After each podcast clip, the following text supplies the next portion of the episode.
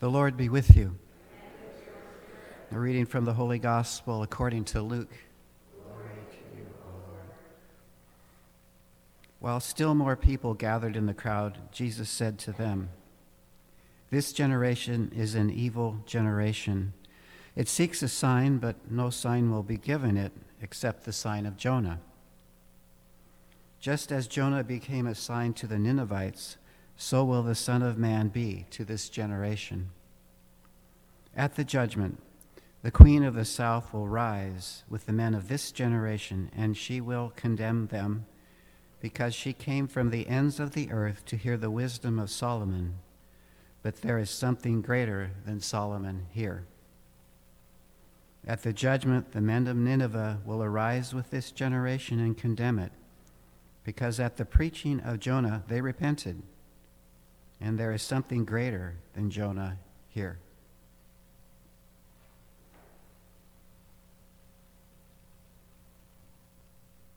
The Gospel of the Lord.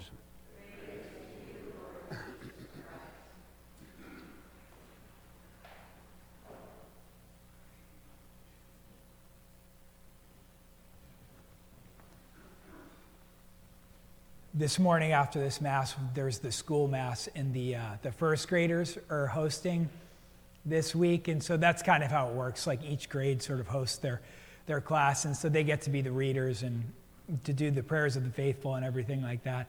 And they're just great. The first graders are great to watch, like practicing, because I've been practicing more with them, like you know the mic practice and everything like that.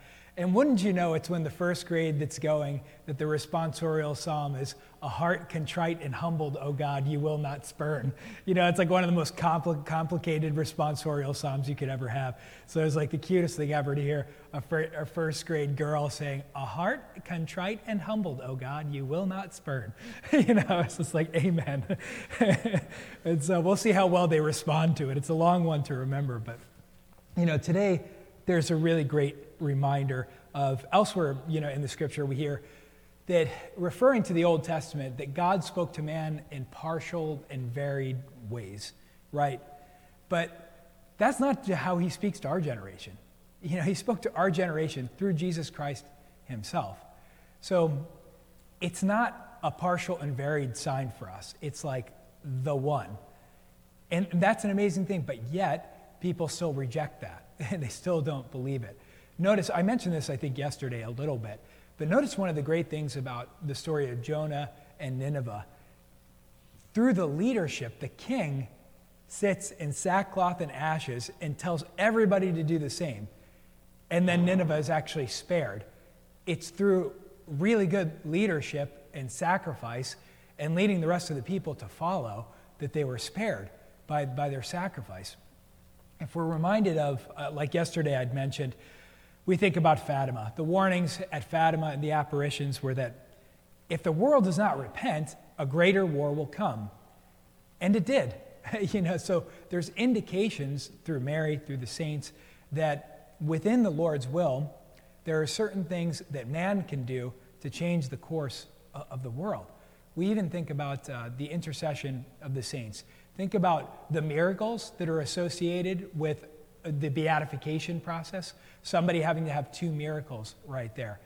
Well, those miracles are usually just astounding. you know, there's an appeal to God through the intercession of the saint, and then all of a sudden, the course of events in that person's life miraculously changes by the intercession of that saint, by the power of God. And so we realize that when we offer things to God, when we pray to Him, when we make sacrifices to Him, it, it, it is the best way I could describe it, it's like fuel for Him in some ways. It's like He can work with us working with Him. What we offer up to Him, He can work with that for the betterment of us, for the betterment of the world that we actually live in. But, but it does require a certain amount of sacrifice. It does require, require understanding who God is and offering things up to Him. You know, when you read the thing that's so challenging, I was talking to uh, somebody who has, you know, sort of teenage children, you know, at this point. It's so hard because nobody wants to examine it at all. you know, it's just like, if I'm there in the classroom over at the school, they're like, oh, Father Peter's here. I have a question. And they really want like the answer right then and there. It's even difficult if I said, here's a YouTube video to go and watch. The odds of them actually going back home and watching that YouTube video, unless the teacher shows it to them in class, are kind of small. That's one of the biggest challenges that we're dealing with right now. It's, an, it's kind of like an attention span that doesn't even want to um, read a little bit or examine a little bit. I'm willing to bet that many of you, many of your conversions were, um, you know, often sometimes they start out in what we say as intellectual. We want to learn something about the faith. So I'm going to learn more about this. And then you're like, you start learning more and then you get addicted, right? And then you keep learning more. And then at some point, it really hits you in the heart. It's usually a combination of these things. I don't think it's ever one or, or the other, but those two things are working in conjunction um, together. But a lot of folks just don't even want to look or learn and everything like that. So we need to try to create as many opportunities for that as we possibly can. Yesterday at, at Joe Graziano's funeral, there were so many amazing moments of that. I, I was so he made, he made rosaries for 20 years. For 20 years, he made rosaries. And then he put many of them on that hook. Actually, I have one of them right, right over here. And 20 years of making rosaries. And I was like, what an amazing, amazing reality. And I thought about, you know, we use that term, weapons of mass destruction. This is a weapon of mass construction or a weapon of mass resurrection, right? How many people have one of the rosaries that Joe made over 20 years. There's one right here in the front row. It's, that's, that's an amazing, amazing way to evangelize, but it's kind of a simple way to do that. The funeral home director, who was out from, because burial was in North Plains, he went the whole, through the whole entire order of service with the family and all those who were present. I have never seen a funeral director do that before in my life. He told them about what the Mass was, what was going to happen, what we were going to do at the front of the church, what we were going to do when we got to the burial. He explained to everybody the mystery of a funeral Mass and every part of it. And I was like, wow, that's amazing. So, for, thus, for those of us who know, for those of us who know Jesus, we've already come to that conclusion, you know, that there is something, something greater than Solomon here, and it's Jesus Christ. And we know that we have to be able to articulate it to those that we love in, in sometimes very creative ways as much as we can. Um, that thing that Joe is doing there, I've noticed it.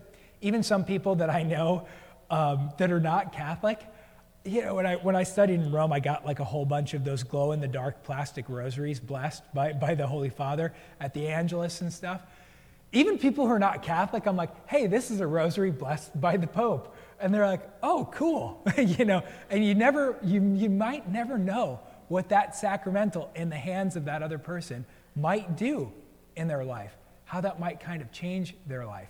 Some people have gifts of teaching and speaking, and by all means, if you have that gift, use it, or, or art, or music, or things like that. Use that so that you can spread the gospel of Jesus Christ. But if not, try to be more subtle like that. If you make a rosary and you give it to somebody, sometimes just that little gift um, shows what you're about in, in a big way, but in a small gesture. And so I think if we could do that, then we can kind of get a lot of the rest of the world to realize that there is something greater than what we have in the past, but we have it now. It's no more varied and partial, and it's Jesus Christ. God bless you all.